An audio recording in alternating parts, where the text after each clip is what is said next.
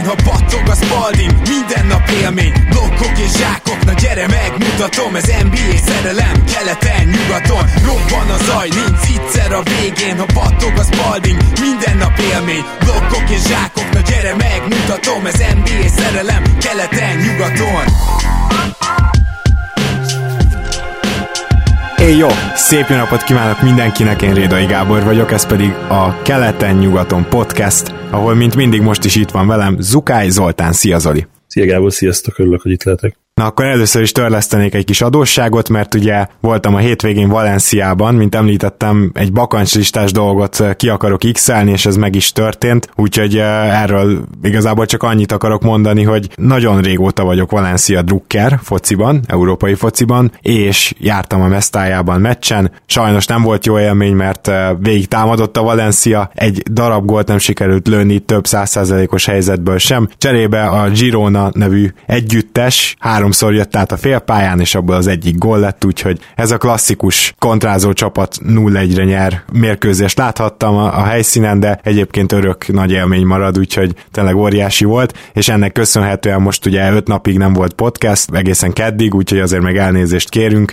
Valamint csak akarom nektek tényleg javasolni Valenciát, az egyik fapados légitársaság megy úgy, hogy pénteken és hétfőn jön haza, hétfőn reggel, és bevallom őszintén, hogy ez a város ez nagyjából két és fél nap alatt fel is fedezhető. Igazából a Biopark nevű állatkerten kívül szinte minden jelentős helyet vagy megnéztünk kívülről, vagy volt, ahova be tudtunk menni, és tényleg ez egy ilyen hétvégi kiruccanásnak, abszolút mindenkinek ajánlom, rohadt olcsó a jegy, rohadt lehet szállást kapni, menjetek fel Airbnb-re, tényleg csak javasolni tudom, és, és nézzétek meg például az óceánáriumot, láttunk belugákat úszkálni, meg minden, szóval tényleg szuper volt, és szerintem mindenki számára elérhető kis hétvégi szórakozás, még hogyha nem is minden hétvégét eh, Valenciába mulatna az ember, de, de érdemes elmenni tényleg. Zoli, neked eh, van esetleg a, akár idén, akár jövőre olyan bakancslistás helye, ahova szívesen ellátogatnál? New York egyértelműen nekem New York egy nagy álom. Az is, most pont olyan helyzetben vagyok, hogy anyagilag talán már megengedhetném eh, egyéb okok miatt jelen pillanatban nem. Abszolút nincs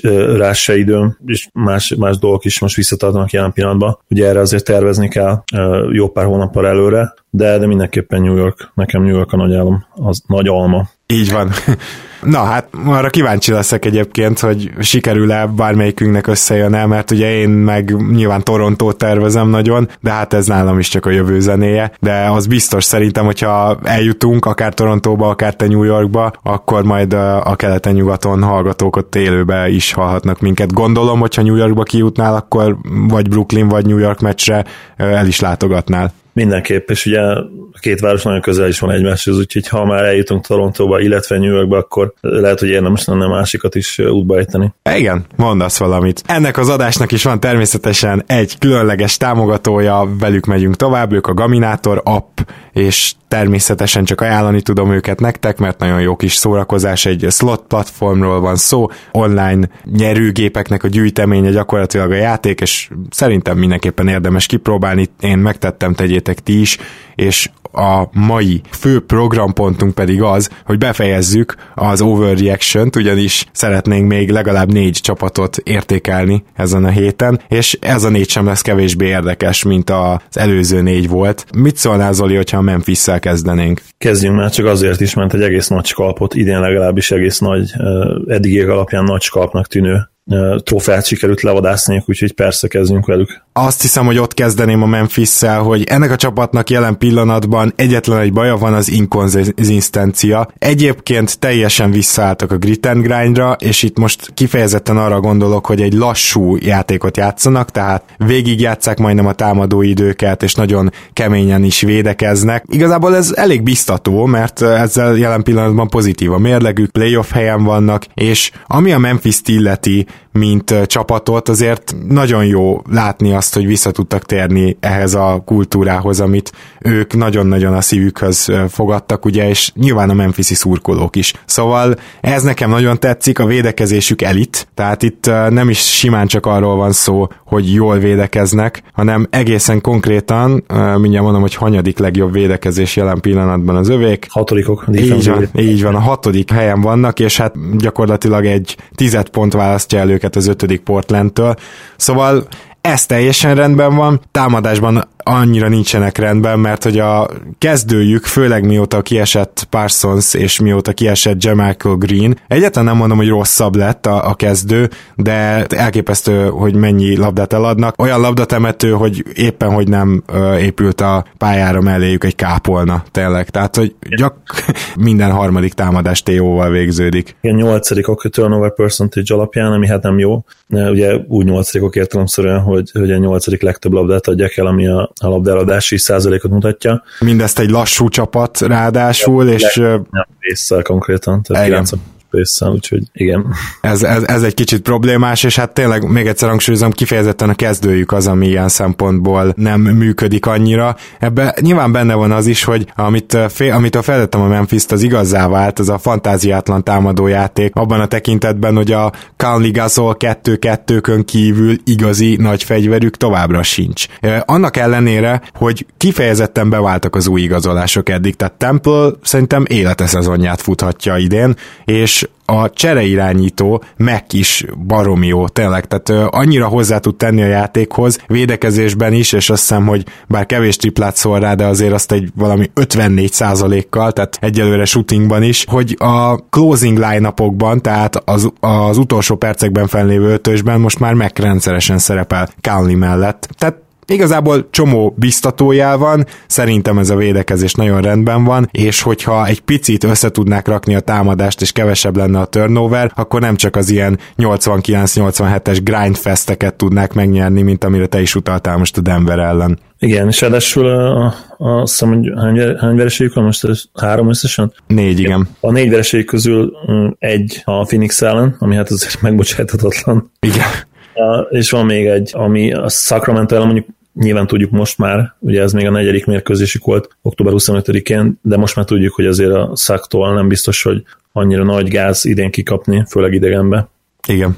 Az igazság az, hogy a, a, megnéztem, megnéztem a, a pontszerzőket, egyértelműen csak, csak Kanalni az, aki konzisztenciát tud nyújtani a pálya azon oldalán, mint, mint ilyen első számú opció, és hát tudjuk azt, hogy azért az a támadó játék, vagy támadó egység, ahol Kanli az első számú opció, az, az nem feltétlenül lesz ott a, a top 10-ben. Úgyhogy Gasol vállaira sajnos már nem lehet olyan terheket rátenni, mint pár évvel ezelőtt, amikor, amikor talán a csúcson volt, mondjuk nem, azt hiszem nem volt egyszerű csúcson védekezésben és támadásban, de hát hát nem, nem az a játékos, már sajnos ő, aki, aki egykoron volt. Annyit hagyj leszek már be, hogy amilyen óriási meglepetés, hogy Gasol jól néz ki védekezésben, pedig én tavaly egy az egybe gyakorlatilag eltemettem, ha már itt a temetős hasonlataimnál járunk. Igen, igen, ott egyértelműen jól néz ki valóban. Hát támadásban sajnos ez nem igaz, tehát volt már 2 per 13-as meccse idén, volt egy olyan mérkőzés, ahol két dobást emelt rá, ami hát egy második számú opciót, opciótól nagyon-nagyon kevés, és egyértelmű, hogy a, hogy a szoros meccseiket főleg azért bukták el eddig idén, mert nem tudtak elég pontot dobni, és ez egy visszatérő dolog lehet a szezonban majd. Jaren Jacksonnak rá visszatérve, ma éjjel volt egy zseniális meccs a Gasol mellett. Ez volt talán a legnagyobb oka annak, hogy, hogy nyerni tudtak, hogy ők ketten most konzisztensek voltak támadás, és gyakorlatilag az ő pontszerzésükön keresztül tudta megnyerni a Grizzlies ezt a meccset, amit hát, hogyha mondjuk előzetesen azt mondom, hogy, hogy 98-8 meg fognak nyerni a nuggets egy meccset, azt, azt nem hiszem, hogy sokan elhitték volna. Itt pont összejött az, hogy, hogy mivel ők ketten nagyon jól játszottak, ugye azt hiszem 20 pont felett voltak mind a, mind a ketten, Gasol és Jaren Jackson is, szóval ennek köszönhetően tudtak nyerni. Ami érdekes, hogy a triplája, ami nagyon konzisztens volt az egyetemen is, illetve a preseasonben is, most még annyira nem jön, de hát azt is hozzá kell tenni, hogy azért nagyon kicsi minta még, tehát 2,8-at vállal meccsenként, abból egyelőre 27%-kal tüzel, ennél biztos, hogy lesz még sokkal jobb, de egyébként vannak nagyon jó meccsei, tehát már most, most volt kettő darab 20 pont feletti meccse. Azt tudtuk, hogy ő túlzottan jó pattanozó nem lesz, vagy legalábbis elit semmiképpen, azon a, a játékának azon részén egyértelműen dolgoznia kell. Ez a ez a 4,8, amit ő magas emberként ennyire atletikus, 6, 6 lep 11 centi magas, nagy wingspan rendelkező magas emberként leszed, az nagyon-nagyon kevés, annál több kell. És ugye beszéltünk a, a minap talán a, a Grizzlies lepattanó problémáiról, lepattanózó problémáiról. Hát igen. Az egyik oka ennek valószínűleg Jackson is. Igen, ettől függetlenül is, főleg így, hogy még mindig pozitív mérleggel állnak, amit te mondtál korábban, hogy ugye J. Michael Green sérülése még jól is jöhet. Ugye Green még legalább egy két-három hetet kihagy, és egyértelmű, hogy Jaren Jacksonnak kiugró meccsei vannak azóta. Nem csak, de ö, szintet tudott lépni, nyilván usage is, tehát ez, ez is kell, és a lepattanó problémákra visszatérve például pont J. Michael Green nagyon hiányzik, mert ő viszont relatíve egy jó pattanózó, főleg a négyes posztról, úgyhogy valamit valamiért Jaren Jackson cserében talán ki tud virágozni, mert a szezon elején azt mondtam volna, mondjuk az első három meccset figyelembe véve, hogy lehet, hogy Jaren Jackson nem lesz top 3, top 4-ben a rookie ladderön, vagyis hát a rookie ranglistán, viszont ahogy most fejlődik, ahogy most bontogatja a szárnyait, ez már egyáltalán nem tűnik lehetetlennek, úgyhogy mondom, lehet, hogy egyben áldás és átok. Az a J. Michael Green sérülés, minden esetre a Memphis drukkerek helyében, mint ahogy valamennyire helyükbe is vagyok, hiszen másodállásban a Memphisnek drukkolok, én, én igazából örülök ennek az egésznek, és a Memphisnek az lesz szerintem a nagyon fontos, hogy azokat a meccseket, amik ilyen Suns meg ilyesmi, tehát gyakorlatilag olyan csapatok, hogy kötelező megverni, őket is meg tudják verni, ehhez ez az általam említett konzisztencia kell majd támadásban, mert védekezésben szinte minden meccsen oda tudják pakolni magukat. Még a Golden State ellen is nagyon tetszettek, és igazából egy fél időig, ahogy ezt az előző adásban mondtam, tökéletesen működött a tervük is. Igen, és még JJJ-re visszatérve egy fél mondat erejéig, az is nagyon jó jel, hogy 54%-os TS-e van úgy jelenleg, hogy a triple még egyáltalán nem esnek be. Hogyha ez feljebb megy majd, akkor, akkor már az újon szezonjában akár ilyen 58-59% környékére juthat, ami azt gondolom, hogy nagyon jó lenne tőle. A büntető vonalra egész szépen oda tud érni, már per 36-ra levetítve több mint 5 kísérlete van. A büntető vonalról ez nagyon-nagyon jó. Egy olyan magas embernek, mint ő, aki, aki rengeteg periméter dobást is elvállal. Na hát akkor én szerintem beszéljünk egy picit az Indiana Pacersről, amelyik én úgy érzem, hogy elég sok hát szurkolónak, magyarországi NBA követőnek lett a kis kedvence, tehát nem is feltétlenül kezdett nekik szurkolni, de azért sokan elkezdték követni azt az építkezést, amit a George csere után csináltak, és tényleg egy szimpatikus csapat, amelyikre a legfőbb dolog, ami jellemző, hogy mostanra szerintem teljesen átvedlettek egy hamisítatlan Macmillan csapattá. Ugye sokszor elmondtam, hogy tavaly évelején milyen meglepő volt az, hogy ők gyorsan játszottak, meg, meg inkább támadó csapat voltak, aztán azért a tavalyi playoffra ez már teljesen átalakult, és idén pedig már nincsen smoke screen, vagyis egyáltalán nem játszottak el semmit itt az idény elején, hanem tényleg lassú, védekezésre építő gárda, amelynek a legnagyobb problémája, mert egyébként egész jól állnak, az az, hogy az elmúlt meccseken a támadásuk átment egy Oladipo van man showba, amivel így is lehet meccseket nyerni, csak ugye ők ennél többre képesek, és ezt bőven be is bizonyították az előző szezonban, illetve most az idény első 5-6 meccsén. Igen, örülök, hogy ezzel kezdted, mert ez nekem is eszembe jutott, amikor ránéztem a mérlegükre, és láttam, hogy 7-5 még pár napja, illetve hogy akkor nem 7-5 volt, de, de láttam azt, hogy, hogy nem álltak túl jól már akkor sem. Azt hiszem akkor még 7-3 volt, de ugye a legutolsó két, vagy lehet, hogy 7-4, a legutolsó két meccsüket elbukták a, a Pacers, illetve a Rockets ellen, amely csapatoktól egyébként ki lehet kapni nyilván, de valóban a, a legnagyobb probléma számomra is olybá tűnt, hogy, hogy a, a minőségi második scoring option hiánya. Tehát amikor úgymond rotálódnia, vagy rotálnia kell a, a legjobb második pontszerzőknek a meccseken, hol Sabonis, hol Bogdanovics, hol akár Young, esetleg Kalison, ott az, az már azért régen rossz, és és nem tudom azt, hogy, hogy egyébként a play kicsit előre gondolkodva lehet ezzel úgy igazán nyerni, mert Oladipo személyében én azt gondolom, hogy van most már egy olyan első számú opció, aki, aki bizony mondhatni minden este oda teszi magát. Hát top 15-ös vagy akár top 10-es játékos. Szerintem idén lehet, hogy a top 10-nek a végére is odaraknád. Most nem mint játékost, hanem ugye az eddig mutatott teljesítményét. Tehát top mondjuk egy MVP listán. Abszolút, abszolút a top 15-ben szerintem, szerintem odaférhet akár nyilván az MVP listán még feljebb, de, de akár a top 15 játékos közé is én azt gondolom, hogy beférhet.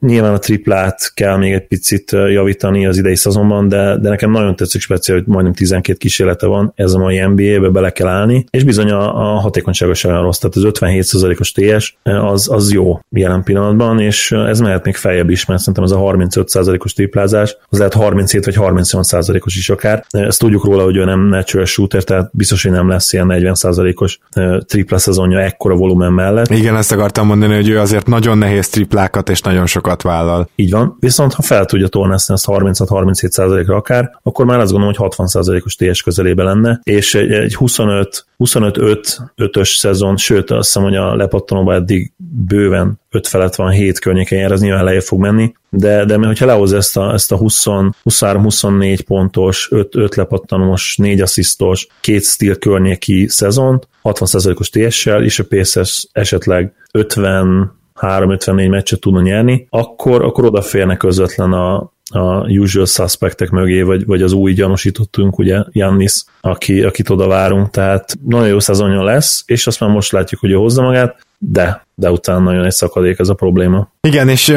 na ez is nagyon érdekes volt, hogy mondtad ugye ezt a rotálódást, gyakorlatilag tényleg erről van szó, mert hol Bogdanovics, hol Kalison, de, de ezt mindig úgy kell képzelni, hogy Kalisonnak most volt egy teljesen nullás meccse, és akkor kettő meccs előtte azt hiszem, bár most nincs előttem, de akkor meg 20 pontot dobott. Uh, hol Turner, és, és pontosan ugyanezt a ilyen hatalmas hullámokat produkálja gyakorlatilag, és a hullám tetején és a hullám, hullám alján van szinte meccsen helyenként Tyreek Evans is, akiről viszont ez engem egy kicsit meglep. Mert én azt gondoltam, hogy az a konzisztencia, amit mutatott tavaly a Memphisben a padról jöve, és gyakorlatilag annak a Memphisnek a legjobb játékosa volt, szóval ez miért ne menne át Indiánába is. És egyelőre abszolút nem erről van szó. Nagyon jó meccseket követik teljes besülések nála is. És kicsit úgy érzi az ember, mint hogyha azon múlna az Indiánának a sikere, mert a védekezés náluk is ott van, mint a Memphisnél. Tehát inkább azon múlna az Indiána sikere, hogy amúgy Oladipo, akinek néha nagyon durván túl kell vállalnia magát, szóval amúgy Oladipo mellé fel tudnak a ketten-hárman lépni, mert ha igen, akkor a Pacers nagyon sima győzelmet arat, akár jó csapatok ellen is. Ha viszont éppen nem, akkor vagy ilyen óriási híró hős teljesítmény kell, mint a Boston ellen, ugye Dipótól, vagy pedig kikapnak. Ezen kell igazából változtatni egy kicsit. Én azt gondolom, hogy vannak itt olyan játékosok, akik rendszeresen jobban tudnának teljesíteni, tehát ugye Turner például kifejezett csalódása a nagy várakozásokhoz képest. Akit megemeljünk ki, a Sabonis, tehát ő Ó, igen. egészen hihetetlen szezont hoz le. 26,6-os per 65%-kal a mezőnyből, 14-9-et átlagol gyakorlatilag, három assziszta, írd és mond 24 perc játékidő alatt, és ha megnézed a hatékonyságát, 69,8%-os TS, tehát 70%-os TS. Nem tudom, hogy ez egy hot streak, vagy ő tényleg ennyire jó játszik most, és, és ezt tudná tartani. Nyilván azért ezt, ezeket a, az őrült hatékonysági számokat nem fogja tudni tartani, de még ha picit lejjebb is esnek, akkor lehet, hogy érdemes lenne elgondolkodnia Macmillannek, hogy, hogy a kezdőbe is betenni őt,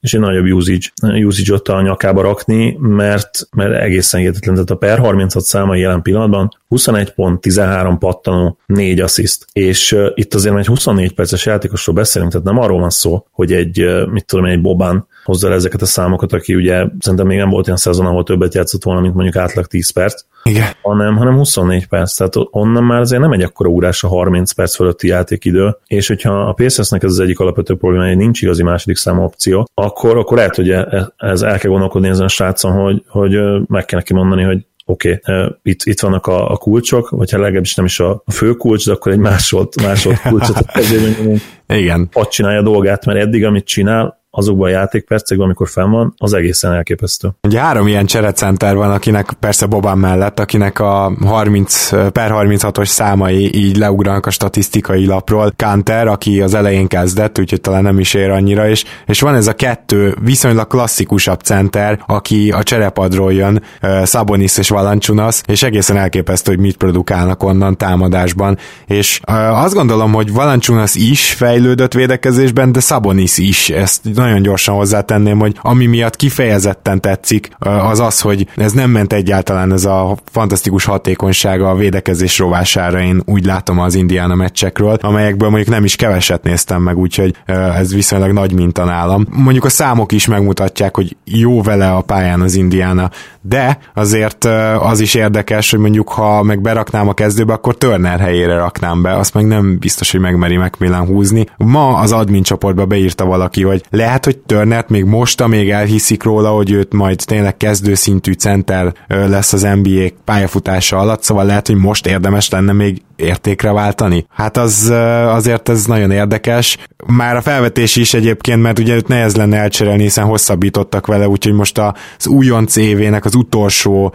az újonc szerződésének az utolsó évében van, még relatíve keveset keres ahhoz képest, hogy mennyit fog jövő évtől, és ugye ilyenkor jön be az úgynevezett Poison Pill szerződés, hogy a kettőnek az átlaga az, ami beszámít a cserébe, de közben jónak kell lenni a cserének a, a nem tudom, most keres talán 5 milliót azzal is, meg a jövőre induló szerződéses összegnél is, ami meg 17 millió. Tehát, hogy mind a kettővel át kell, hogy menjen a csere, de mégis a, mégis a közepe számít be. Ez tudom, nagyon bonyolult, és pontosan ezért nem látunk ilyen cseréket, nagyon nehéz őt most elboltolni, csak tényleg ilyen nagyobb csomagok keretében lehetséges ez. Úgyhogy érdekes felvetés, de, de a realitását nem annyira látom. Inkább azt kell előrtetnie nyilvánvalóan az Indiánának, hogy találjon egy megbízható, állandó második opciót Mellé. Nem tudom, a védekezésükről akartál-e bármit mondani, én nekem meglehetősen tetszik, de meglehetősen lassan is játszanak, úgyhogy nem csoda, hogy a védekezésre helyezik a hangsúlyt. Elmondtam mindent, szerintem ugorhatunk a következő csapatra. Rendben, és akkor nézzük a következő csapatot, aki szintén keletről választottunk, még pedig a Brooklyn Nets, és azt gondolom, hogy szintén olyan csapatról van szó, ami egyre több szá- ember számára ö, egy nagyon érdekes gárda. Egyrészt a csapatépítés miatt is, hogy ugye a szarból hogy tudnak várat építeni Sean Marksék, erről már sokat beszéltünk, de másrészt azért, mert idén végre sok fiatal játékos tudott szintet lépni, és jók. Annyira, hogy most fel is sorolnám, hogy ki az első kilenc keleten, és fenntartva, hogy a Washington esetleg még feltámadhat, de azt nagyon-nagyon gyorsan kell nekik, mint ahogy az előző adásban is mondtuk, hogy talán ezzel a Howard visszatéréssel valami történik. Tehát én azt gondolom, hogy ez az első kilenc csapat, ez, ez az első kilenc lesz az év végén is. Tehát ez nagyjából kialakult keleten. Ez a Raptors, a Bucks, a Celtics, a Philadelphia, az Indiana, a Hornets, a Heat, a Pistons, és a kilencediknek venném ide a Netset. Ők jelenleg 5-6-tal állnak, és ugye 5-5-tel áll előttük a Pistons, és a Netsben látom még azt, a, azt az esélyt, hogy ők bizony még bejuthatnak a playoffba, most abszolút bennük van idén. Nem harmadik helyen, meg nem negyedik helyen, de becsúszhatnak. Úgyhogy ez már egy óriási dicséret szerintem egy olyan csapattól, amelyik egy rossz csere következményében évekig szarjátékosokkal draft pick nélkül tengődött. Igen, amikor néztem a Brooklyn mérlegét, akkor bennem is ez, ez az optimizmus fogalmazódott meg, vagy vagy jött fel gondolatként, mert a, a vereségeknek nagy része úgymond azért ilyen, ilyen jó vereség, ha van ilyen, ugye nem hiszünk feltétlenül a, a morális győzelmekben, amikor az NBA-ről van szó, de azért volt jó pár ilyen, ilyen mérkőzés, például a, a Rockets elleni amit 8 ponttal veszítettek el november 3-án, de, de én úgy éreztem, hogy végig volt gyakorlatilag esélyük, illetve hát a Warriors-tól is csak 6 ponttal kaptak ki, és tudjuk az idei Warriors-ról, hogy az erők most már szárnyalnak, még ha nem is feltétlenül úgy kezdték a szezont, mint, mint ahogyan most játszanak, és a Pelicans-tól idegenben is csak két ponttal kaptak ki, egyedül talán a, a Pacers vert őket meg nagyon 20 ponttal, úgyhogy azt, azt kell mondjam, hogy, hogy még a, még a verességék is időnként biztatóak voltak, és emellett azért volt, volt olyan győzelem is, amire, amire csettintenék például a Philadelphia agyonverésre. Bizony.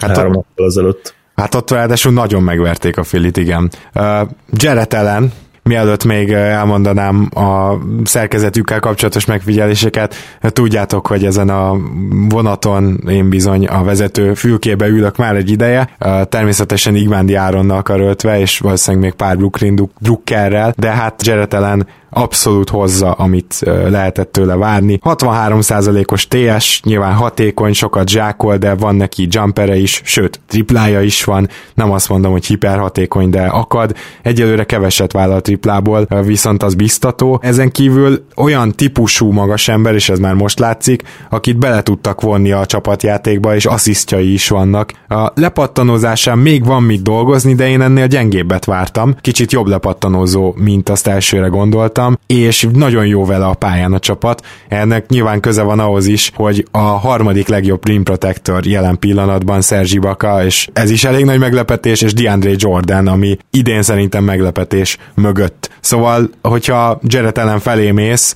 akkor egyáltalán nem biztos, hogy be tudod fejezni zicserrel az akciót. Ellen ráadásul folyamatosan fejlődhet ebben az évben. Semmi oka nincs rá, hogy őt készterméknek tekintsük. Gyakorlatilag fiatal, atletikus, egyre jobban megérti a játékot, a, a tripláját mondom még jobban tudja használni, tehát hát szerintem ezt a játékost nagyon érdemes lesz figyelni a jövőben. Egyetértek abszolút az újon szezonjához képest is nem keveset fejlődött. És tegyük hozzá, hogy azért az újon szezon sem volt rossz, ott is voltak már dupla-duplás meccsei, nem is egy, de szerintem nem is öt, és uh, idén még több, és, és ami fontos, hogy, hogy még egész jól is lehet a pályán, nyilván őt kettőzni nem nagyon fogják, ahhoz azért még, még több kell. Meg ami, ami érzésem van még vele is, is a, és a brooklyn kapcsolatban is, hogy ne, lehet, hogy nekik még jobb lenne, hogyha egy kicsit többet szaladnának, futnának, mert pénzben nincsenek annyira elő, ha, ha jól emlékszem, ilyen 5.-6. leglassabb pénzsel játszanak, viszont az offenzív rétingük nagyon jó idén, tehát ha, ha valahol meglepetést okozott ez a Brooklyn, akkor azt szerintem támadásban volt eddig,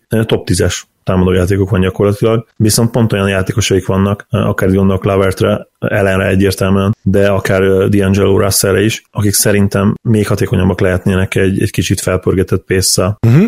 Ebből bőven van valami, viszont azt most már tényleg tudjuk, hogy mekkora Mike D'Antoni rajongó lehet való, valójában Atkinson, ugyanis már tavaly is megvontam ezt a párhuzamot, és mondtam is nektek itt a podcastben, hogy teljesen a szegény ember Houstonja az ő játékuk, ugye a második legtöbb triplát dobták rá, és nagyon hasonló játékot játszottak, mint a nem tavalyi, hanem tavaly előtti Houston. Na most pedig, hogy a Houston behozta ezt az ISO-t, ugye két emberrel elsősorban, szinte egy az egyben ezt látjuk a Netstől is, ugyanis rengeteg ilyen Houston féle ISO, tehát nem ilyen posztapra kell gondolni, hanem ugye egy az egyben neki megyünk az embernek. Lövörttől és D'Angelo Russell-től ezt látjuk, és ő egyelőre ők a Harden Chris párosa a Netsnek, természetesen ezt azért hatalmas idézőjelek között mondom, de mégis nagyon érdekes, hogy tényleg minthogyha Houston másolná a Nets játékrendszer szempontjából. Ráadásul ez időnként nagyon idegesítő, időnként meg nagyon hatékony,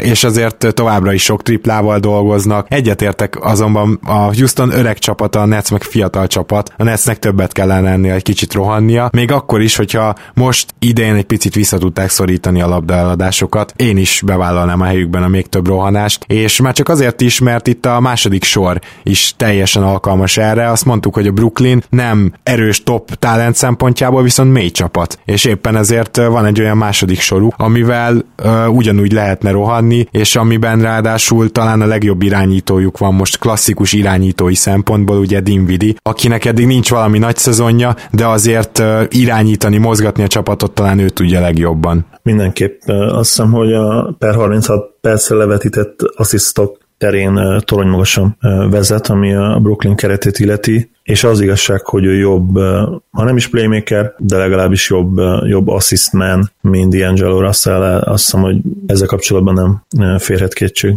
Igen. Téged mennyire lepett meg Lövörtnek ez a teljesítménye, mert amiért ugye emlékszünk, hogy őt 20. helyen vitte talán a Nets, de, de hogy azért csúszott vissza, vagy 22 mert volt ez a sérülése, tehát az előtt őt ilyen top 5, top 10-be várták azon a drafton, majd amikor jött az első éve, akkor azt láttuk, hogy hát igen, ott motoszkál benne valami, de nem, még nem az az elit pontszerző, amire gondoltak korábban, és lehet, hogy a sérülése miatt lassult be, ki tudja, az egy komoly sérülés volt, azt hiszem láb.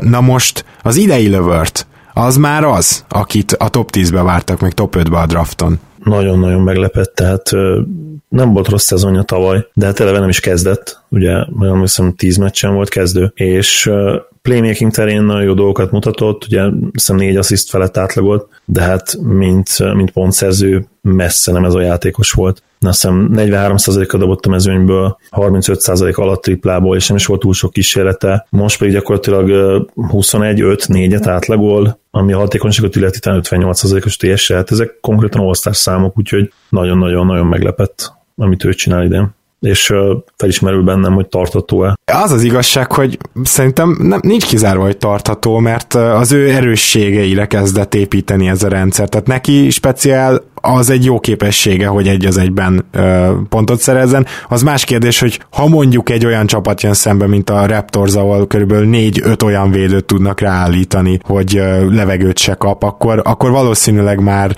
nem ez lesz a helyzet, de nem vagyunk azért tele ilyen perimétervédőkkel az NBA NBA-ben az a helyzet, úgyhogy én szerintem nem biztos, hogy ez tarthatatlan. D'Angelo Russell tudja tartani a formáját, mert azért ő neki egészen tragikus volt a tavalyi éve, és jó látni, hogy még ha most sem olyan hiperhatékony, de azért egyetemen lépett egyet előre, és időről időre akár a gárda vezérévé is tud avanzsálni, bár még szó sincs arról, hogy folyamatosan ő lenne az első számú alfa támadásban. Igen, amiben egyértelműen fejlődött, vagy legalábbis úgy néz ki egyelőre, hogy amiben egyértelműen fejlődött tavalyhoz képest, az a triplája, ami, ami visszatérőben, ugye tavaly elég pocsikó dobt őket 32%-kal, idén ez felment 36%-ra, ami már azért vállalható eh, még a mai NBA-ben is, és az az érdekes számomra, hogy nem játszik még mindig túl sokat. Semmiben viszont talán nem D'Antoni, bár lehet, hogy ez D'Antoni is jellemző volt egyébként egy időben. Szóval amiben, amiben inkább az európai vonalat követi, úgy néz ki Atkinson, az az, hogy nem nagyon játszotja Roma egyik játékosát se, egyik játékosát se. Russell konkrétan 27 percet játszik, ami hát azért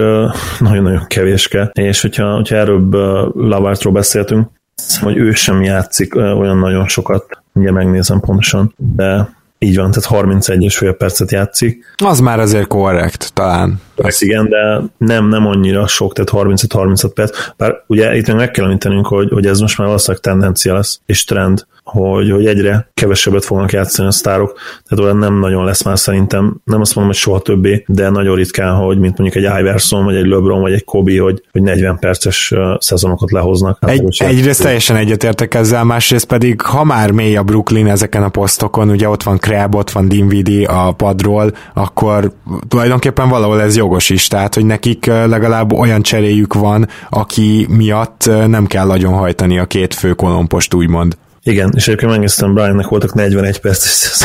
Jézus Mária, az nagyon kemény. Viszont ez a Dinvidi helyzet is szerintem nagyon érdekes lesz, ugye mind a ketten lejárnak, Russell is, meg ő is, csak Russellnek sokkal nagyobb, jóval nagyobb lesz a cap holdja. Ugye ez az az összeg, amivel már beszámít a sapka alá a következő évtől, ami július 1-től kezdődik, tehát az átigazási piacban, amíg le nem szerződtetik. Van egy ilyen cap hold. Aki ezt pontosan tudja, attól elnézést, de néha muszáj ismét ismételnünk is, tehát van egy ilyen összeg, ami úgy beszámít a sapka alá, de az még nem az az összeg, amivel leigazolták, hanem egyszerűen így, mert a nálad vannak a bőrgyogai, vagyis te igazolhatod őt le a saját sapkát fölött is. És Dinvidinek ez nagyon kicsi. Úgyhogy ilyen szempontból nem vagyok benne biztos, hogy mind a kettőjüket meg akarják tartani, mert Dinvidi mellett a saját capspace-ükből akár két sztárjátékost is igazolhatnak, hogyha viszont Russellt megtartják, akkor nem, akkor nem lesz ekkora helyük a sapka alatt, mivel hogy van ez a bizonyos összeg, ami beszámít, akkor is, hogyha még nem igazolták le. Szóval ezt érdemes lesz figyelni, már csak azért is, mert látjuk azért Bostonban is jönnek a hírek, hogy hát Rozier elégedetlen, most, hogy Irving egészséges, és ráadásul elkezdett jól játszani, Rozier meg kifejezetten nem hoz eddig jó szezont. Hát igen, elégedetlen, oké, okay, aztán ki tudja, hogy mi lesz ennek a szituációnak a megoldása. Lehet, hogy Rozier Phoenixbe köt ki, lehet, hogy Orlandóba, de az sincs kizárva, hogy akár majd Russell is Orlandóba vagy Phoenixbe köthet ki. Az más kérdés, hogy ugye a Boston az jobban megteheti, hogy így cserél, hogyha ott valami robbanás közeli helyzet van. A Brooklynnak azért jelenleg kell Dinwiddie is a padra, és jelenleg kell Russell is a kezdőbe, és ők most küzdenek a playoffért, úgyhogy ő, nekik nagyon nehezen tudok olyan helyzetet vizionálni, hogy egyáltalán cseréljenek itt a szezon közben. Szerintem jól összegezted a dolgot. Tök jó, hogy ezt is megtudtuk, hogy, hogy van ilyen különleges cap szituáció, ugye rólam tudják, kedves nézőhallgatóink, hogy nem vagyok egy túlságos CBA-ban jártas rajongó, NBA fan, ugye most inkább elsősorban ennek tekintem magam még mindig. Nem tudom egyébként, hogy nagyon bele kellene nyúlni. Nyilván, hogyha valami van odakint, hogy, hogy mondani szoktak out there, a csere határidőnél, akkor persze meg lehet lépni, de, de azt hiszem, hogy most ők visszafogottabbak lesznek nyilván, még ezt a traumát, ami ami nemrég érte őket az utóbbi években. Igen, folyamatos akut traumát. Igen, azt még ki kell verni, és az biztos, hogy, hogy Marx háromszor, négyszer meg fogja gondolni, hogyha ő piket cserél például. Tehát ha mondjuk ha lenne most egy olyan játékos a piacon, de hát nem lesz, illetve ha lesz, azt gondolom, hogy a Nets azért nem fog cserélni érte, mert rohadli cap space lesz a nyáron. Pontosan. A San Antonio Spurs a következő csapatunk, amelyeknél megfoghatja az ember a team statisztikákat, és így lehúzhatja a WC-n gyakorlatilag. Tehát a Spurs indított úgy az első meccseken, hogy a liga második legszarabb védekezése volt az övék, majd jött egy három meccses széria, ahol a legjobb az alatt a három meccs alatt köszönjük szépen, akkor könny- könnyű elemezni őket, és hát ami nagyon érdekes, hogy összességében sikeresek, már megint ezer arcú csapata van Popovicsnak, és pont ez, hogy ugye beszéltük Kóti Ádámmal is, hogy mint a kicsit Popovics is, meg ugye az edzői stáb lehet, hogy belefásult, meg San Antonio is belefásult már ebbe a hatalmas menetelésbe. Hát eddig számomra nagyon impresszív, amit nyújtanak, annak ellenére is, hogy kicsit olyan érzése van az embernek, hogy ez a csapat bárkitől ki tud kapni, és bárkit meg tud verni, ami nyilván hosszú távon nem szokott feltétlenül jól elsülni összességében most, hogy javítják a védekezésüket, visszaesik picit a támadásuk, azért ez a legtöbb csapat esetében így van, de csak, csak azért ott vannak a playoff helyeken, és vannak jó egyéni teljesítmények is, szóval egyelőre, ha nem is a szarból, de azért nem is a legszilárdabb kősziklákból épít várat Popovics. Igen, ez mindenképp igaz.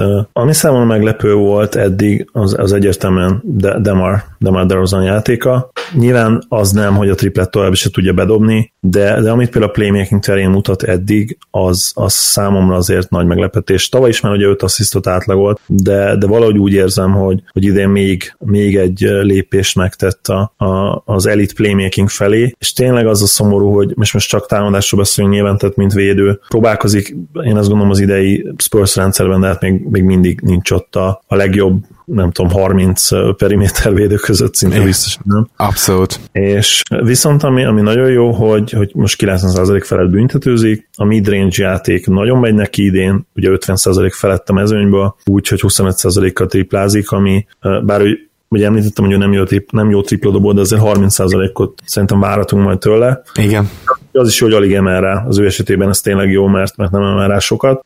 Nem is adja el túl sokszor a labdát. A nagyobb usage ellenére csak 0,2-del nőtt a, a turnover rate, illetve nem is a rate, hanem ugye a tényleges meccsenkénti labdáladások száma. Úgyhogy én, én vele nagyon-nagyon elégedett vagyok, és, és ő tényleg úgymond ilyen man on a mission szezont hoz le, de, de az, az teljesen egyértelmű, hogy, hogy kevés lesz egyedül arra, hogy, hogy ő Kawait pótolni tudja, főleg itt nyilván a védekezés. Tehát amit mondtál az, hogy a Spurs ennyire inkonzisztens, az, az annak köszönhető, hogy nincsen már egyszerűen elitvédő, elit egyéni védő a keretben. A rendszer mindig nagyon jó, de, de hát ha például a tavalyi szezon nézik, oké, Kawai nem játszott, de hogyha a keretet nézik, akkor ott volt. Gyakorlatilag a három legjobb periméter védőket szerintem el is vesztették, és, és hogyha ilyen szempontból gondolkodunk, akkor Demar DeRozannal pótolták. Igen, igen, igen, az már nem is pótlás, hanem én antipótlás, vagy nem is tudom. Mörit is, Mörit is beleveszik, akkor a négy legjobb perimétervédőjüket elvesztették, szóval eh, ahhoz képest még mondhatjuk azt, hogy hősiesen helytállnak eddig, és bár nyilván nagyon vékony végen táncolnak ezzel a 6 4 jel ez lehetne tényleg 2-4 is, illetve az nem az, hogy nem jön ki matekból. Mondjuk egy 2-8. Így van, tehát lehetne akár 2-8 is, én azt gondolom. Hogyha, hogyha megnézzük a, a győzelmeiket, négy ponttal nyerték a Lakers-t hosszabbításba, nyertek egyszer a Lakers ellen, egyszer hosszabbításba verték meg a Mavericks csapatát, négy ponttal verték meg a Minnesota-t, szóval nagyon-nagyon sok közeli penge élen táncoló győzelmük volt. Nem De csoda, hát... hogy a net ratingjük csak plusz 1,1-es, ami egyébként a 9. helyen álló jazz net ratingjével egyenlő, mármint nyugaton 9. jazz net ratingjével. Jazz, jazzről mondjuk el, hogy ők azért fellendülő formában vannak. Tavaly is volt egy nagyon rossz időszakjuk, akkor, akkor ugye Gobert kiesése miatt viszont idén egyszerűen csak lassan kezdtek, és most már az ők is kilávalóban, és azt gondolom, hogy nyilván a Nuggets az így veszélyes, és a Jazznek már esetleg lehet, hogy elúszik majd a harmadik hely, de ők azért rendben lesznek. Viszont a, a Spursről nem feltétlenül mondhatjuk el ezt, tehát ott tényleg minden játszik, azt gondolom ezen a, ezen a ponton. Igen, és teljesen őrülten megjósolhatatlan csapat lettek ilyen szempontból, sőt, szinte ö, éjszakáról éjszakára. Ami engem nagyon érdekelt a Spursnél az az, hogy ugye nincs irányítójuk technikailag, tehát Mills, Peti Mills, mert sokszor elmondtuk nem az, tehát méretre az, de hát ő nem irányít. Nem uh, ettől függetlenül nincs rossz idénye, de ugye DeRozannak az asszisztjai azok nem csak úgy maguktól jöttek, hanem gyakorlatilag az egyetlen ballhandler a keretben jelen pillanatban. Uh, ezt is már korábban is említettük, hogy még Belinellit ide lehet ugyan venni, de azért ne, ne nagyon gondoljuk úgy, hogy pick and roll-okat hív és passzol. Na most DeRozannal ez egyelőre szerintem nagyszerűen működik, úgyhogy ez pozitív, és ezt Popovics meg tudta csinálni, és most hívnám fel mindenkinek a figyelmét pár Raptorzal kapcsolatos tényre, ami ide illik. Szóval, hogy ugye DeRozan már 5 asszisztot átlagolt, Larry tavaly 7 asszisztot átlagolt Dwayne Casey alatt. Na most Dwayne Casey elment Detroitba, és a nemrég volt egy ilyen statisztika, hogy Larry-nak, aki ugye vezeti asszisztban a ligát, 127 asszisztnál járt, azt hiszem, az egész Piston 177-nél. Tehát ez egy adott pillanatban. DeRozan pedig, mint uh, ballhandler, 5 assziszt helyett 8-at átlagol a Spursben. Úgyhogy köszönjük szépen Casey ezt, uh, így egyébként Molnár Ádám barátom írta ki a Raptors csoportba, és tényleg, hát köszönjük szépen Dwayne Casey-nek ezt a fantasztikus uh, ISO bolt. Úgyhogy uh, igen, tehát úgy látszik, hogy ezek a játékosok képesek uh, igen csak jól passzolni. Na most, hogyha megnézzük a Spursnek a, a schedule-jét, vagyis menetrendjét, akkor most jön majd egy Rockets meccs, utána Kings, Suns, Clippers, Golden State, New Orleans Pelicans, Memphis Grizzlies, Indiana Pacers, Milwaukee Bucks. Tehát ebből, amit felsoroltam, úgy reálisan a Suns a kötelező győzelem. És ennyi. Úgyhogy azért most elválhat a szaravíztől, azt gondolom a következő tíz meccsen.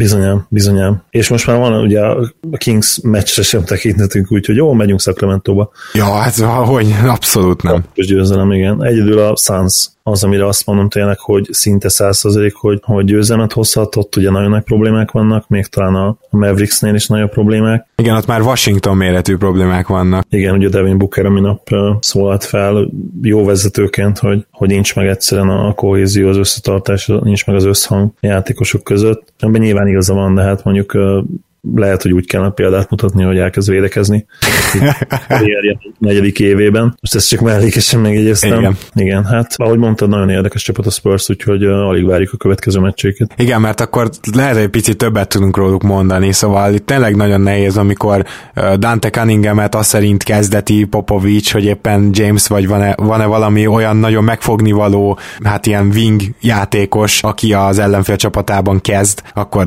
Cunningham is kezd, tehát még ilyen szempontból is teljesen kiise, kiismeretetlen, meg hogy ki játszik, tehát Pöltől az elején játszogatott, aztán már nem játszik, Bertans hol játszik, hol nem, ha játszik, akkor ilyen 20 pontot dob néha, meg, meg akkor 25 percet kap, szóval uh, ilyen ezer arcú egyelőre Popovics csapata, és fogalmunk sincs, hogy melyik arcot kellene megnézni ahhoz, hogy, hogy megértsük őket úgy igazán, de lehet, hogy őket talán nem is lehet. Jó, hát egyetlen egy csapatról szeretnék még beszélni veled, Zoli, róluk vagy velük kapcsolatban nem készültél, de azért ez elképesztően meglepő, és nekem nagyon tetszett a Dangdonnak a hételei adása, ahol beszéltek ugye erről a bizonyos gárdáról is. Szóval úgy akarom felvezetni, hogy el tudod-e mondani, anélkül, hogy bármit megnyitnál, a top 6-ot net ratingben. Nem kell sorrendben, csak ki valószínűleg az a hat csapat, aki a net ratingben a legjobb a ligában. Ó, hát az első kettőt azt ezt konkrétan tudom szerintem. Az első az 1000 százalék, hogy a Warriors. Így van, most már megelőzték a... A Bucks, gondolom? Így van, így van, így van, és szerintem a másik, tehát ötig el fogsz tudni jutni, de négyig biztos. Raptors biztos, hogy Igen. benne van. Igen. Mm, ki van még, ki van még, ki van még? Nuggets? Így van, így van, Nuggets benne van. És a, az ötödik talán egy picit meglepő, bár annyira nem a mérlegük alapján. Nyugaton van egy elég jól teljesítő csapat. Azonnal eszembe kell, hogy jusson. Ja, az a Portland Trail Blazers. Ez Persze. már meglepő, de hogy ki a hatodik? Aztán azt biztosan nem fogom tudni kitalálni. Az a Charlotte Hornets, kérlek szépen, aki jelen pillanatban mindössze 6 5 áll, és hatodik keleten, viszont egészen elképesztő, plusz 7,9-es net ratinggel. Tehát magyarán a Hornets már megint alul teljesíti a saját net ratingjét, mint ahogy évek óta teszi. Na, hogy érted, hogy alul teljesíti a saját net ratingjét? Ugye ez a 7,9-es net rating, ez nem egy 6-5-ös mérleget, hanem mondjuk egy ilyen 8-4-es vagy akár 9-3-as mérleget kellene, hogy jelentsen tehát az elit, hát volt olyan, szerint, voltak olyan évek, hogy plusz 8 környékén, ha nem is a legjobb csapat, azok általában plusz 10 környékén szoktak lenni, de, de biztos, hogy benne volt olyan év, hogy a liga második legjobb csapata, vagy a harmadik legjobb plusz 8-nál állt. Hát igen, és az 60 győzelmes csapat volt például tavaly a Raptors, vagy tavaly a Golden State. Ugye mind a ketten 8 környékén voltak, és 59 és 59 győzelem. Igen, és ha már így említetted őket, akkor tényleg nem azt mondom, hogy még megesszük most a hollót, mert az még nagyon korán van, de az a, az a portlandi paripa az nem, hogy nem döglött, de hát száguld épp az cseppéken, és bele nyerít az arcunkba, úgyhogy... Na ez jó, igen. Mindegy, jövőre is megtippeljük, hogy, hogy véget csapatnak, úgyhogy Szerintem a Portland drukkerek már várják, hogy mondjuk ezt, mert ez a biztos jele annak, hogy jók lesznek idén is. Igen. Jó, hát viszont akkor a hornets kapcsolatban ez, ez egy nagyon érdekes statisztika, de ezen kívül azt szeretné, arra szeretnék rávilágítani, hogy tehát hogy amiért alul teljesítik ezt a net ratinget, és, és csak 6 5 állnak, az az, hogy Kemba Walkerön kívül náluk gyakorlatilag clutchban senki még csak kosarat se tud dobni. E, ez nem biztos, hogy egyébként így van, mert nyilván Walkernek a usage a clutchban meg csúszik ilyen 40-50 százalékokra, tehát úgy elég nehéz bemelegedni, de jelen pillanatban ez a helyzet, és hát így a szoros meccseiket sikeresen el is vesztették, ami meglehetősen problémás. Ezek azért nem teljesen véletlenül vannak. Szoktuk mondani, hogy az azért ezek hosszú távon kiegyenlítődnek, de például nézzük meg a tavalyi Boston-t, ami azért szépen felül teljesítette a saját net ratingjét.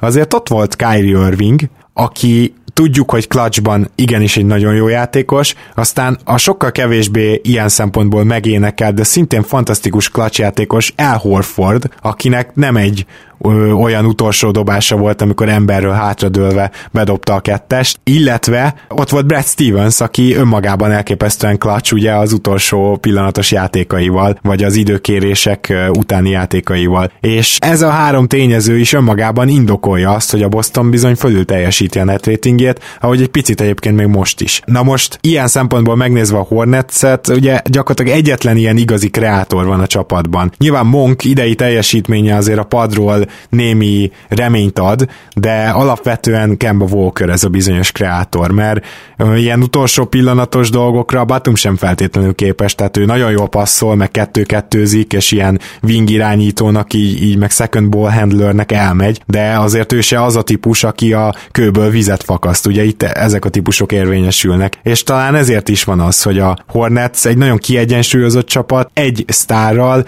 és ez az egy sztár egyedül nem, túl, nem fogja tudni megnyerni az összes szoros meccset.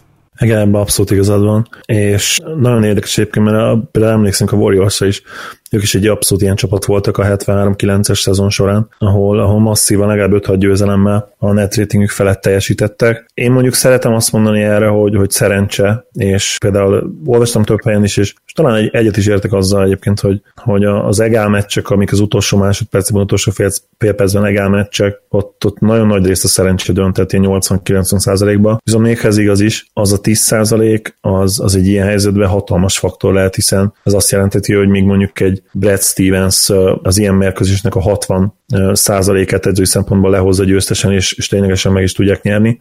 Sőt, hát ugye, ha, ha edzői szempontból gondolkodunk, akkor, akkor lehet, hogy ő 70-80 százalékban jobb döntést hoz ilyenkor, mint, a, mint az ellenfél edző, edzője, és akkor ha ezeknek a meccseknek a nagy részét megnyerik, akkor már lehet, hogy ott vannak, hogy egy ilyen egál körüli 50-50 meccset lehet, hogy megnyernek 60 százalékban a szezon során. Igen. És akkor már masszívan győzelemben a, a net ratingük felett lesznek bár lenne erre is valami, valami exakt statisztika, de hát nincsen sajnos. Mm, lehet, lehet, hogy a Cleaning the Glass-en körülnéznénk, akkor ott lenne, ők foglalkoznak ilyenekkel, úgyhogy azt majd lehet, hogy megpróbálom. Viszont az, hogy a Hornets az ennyire jó, az elég durván megmutatkozik abban, hogy egy negyedik legjobb támadó csapatról beszélünk, és hogyha mindez nem lenne elég, akkor igen, most már kicsúsztak a top 10-ből, de 13 védekezésben, tehát ott is azért az első felében vannak ez pedig uh, hát több dolognak köszönhető, de leginkább annak, hogy Borrego végre olyan játékot játszott a csapattal, ami illik oda. És ez pedig az, hogy sokkal gyorsabban játszanak. Többet futnak,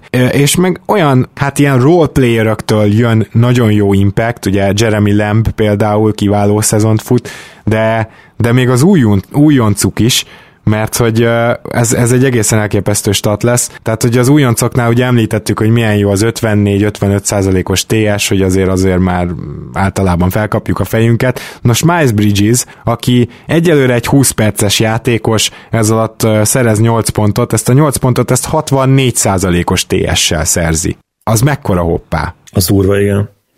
Szóval ez például egy ilyen egészen lenyűgöző statisztika. Batumnak a triplája, bár ezt gyorsan leellenőrzöm, de ugye ő például meglepően jól kezdte idén triplával a szezont. Igen, és még tartja, 40,8 Na most Batumról, akinek csak úgymond régi felvételek vannak meg az agyában, az úgy emlékszik, hogy hát ezért ő tudott triplázni, hát ez nem olyan meglepő. Nos, ezért, hogy elmondanám, hogy az előző szezonokban így nagyjából hogy sikerültek a tripla, tripla mutatói. Induljunk onnan, az utolsó elfogadható éve 2013-14, az egy 36%-os szezon, utána 32, 35, 33, 33 és fél, ez volt az elmúlt öt szezon. Szóval, hogy ehhez képest ez a 40% az olyan, amit, amit nem is teljesen hiszünk el, hogy tartható, ugye Zoli? Akár tartható, megmondom miért, mert ezzel egy időben a usage százaléka most már lezuhan gyakorlatilag minimálisra. Hogyha, hogyha megnézzük a usage-et, legalábbis ugye a legjobb éveihez képest nyilván ez Kemba felemelkedésének is köszönhető. Most már 14 kal dolgozik, ugye ő a legjobb éveiben azért többször is volt 20 százalék felett. Az assziszt is leesett ennek megfelelően, ugye 5,9 és 5,5 volt az elmúlt elmúlt két évben meg 5,8, tehát ő kacérkodott a 6 asszisztal, most csak 4,1-et átlagol. Igen, nincs annyit a kezében a labda, és ez egyértelműen annak a jele, hogy már nincs szükség, hogy annyit a kezében legyen a labda, és valószínűleg jobb dobóhelyzetek jutnak neki emiatt. A másik, amivel ugye nagyon szenvedett a Hornets évek óta, az a pad, és, és most teljesen korrekt a padjuk, és ennek hatalmas uh, ilyen előmozdítója a Melik Monk, aki sokkal, mérföldekkel, kategóriákkal jobb, mint tavaly az újon CV-ben, úgyhogy nála nem Slafomor Sampról beszélhetünk, hanem inkább a Kawai Leonardról elnevezett másodéves díjunkról, mert uh, gyakorlatilag a legtöbbet fejlődött másodévesnek tekinthetjük.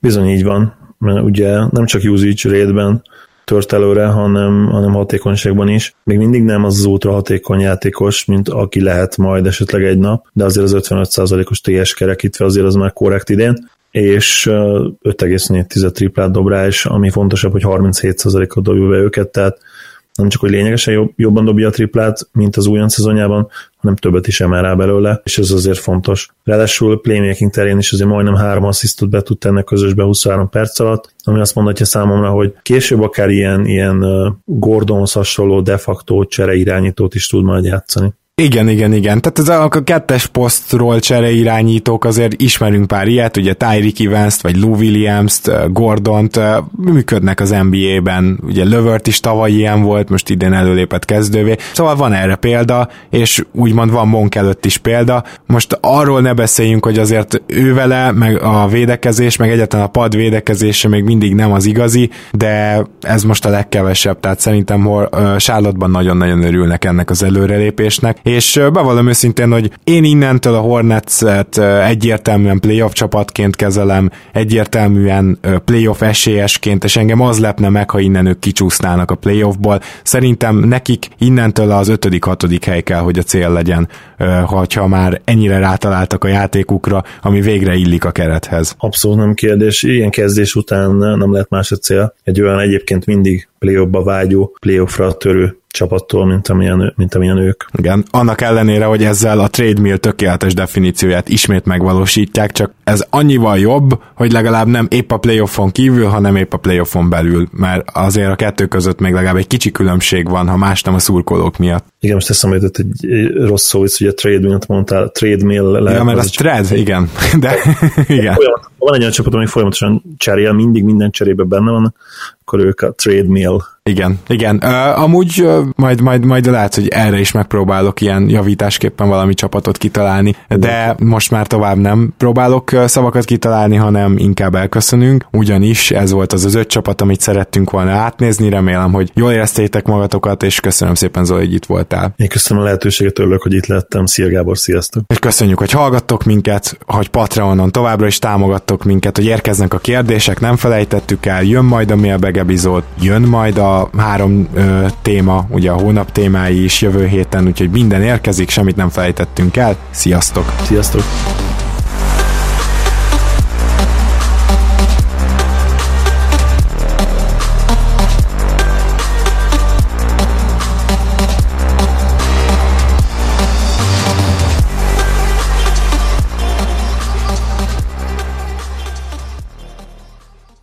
Ha más podcastekre is kíváncsi vagy, hallgassd meg a Béton műsor ajánlóját.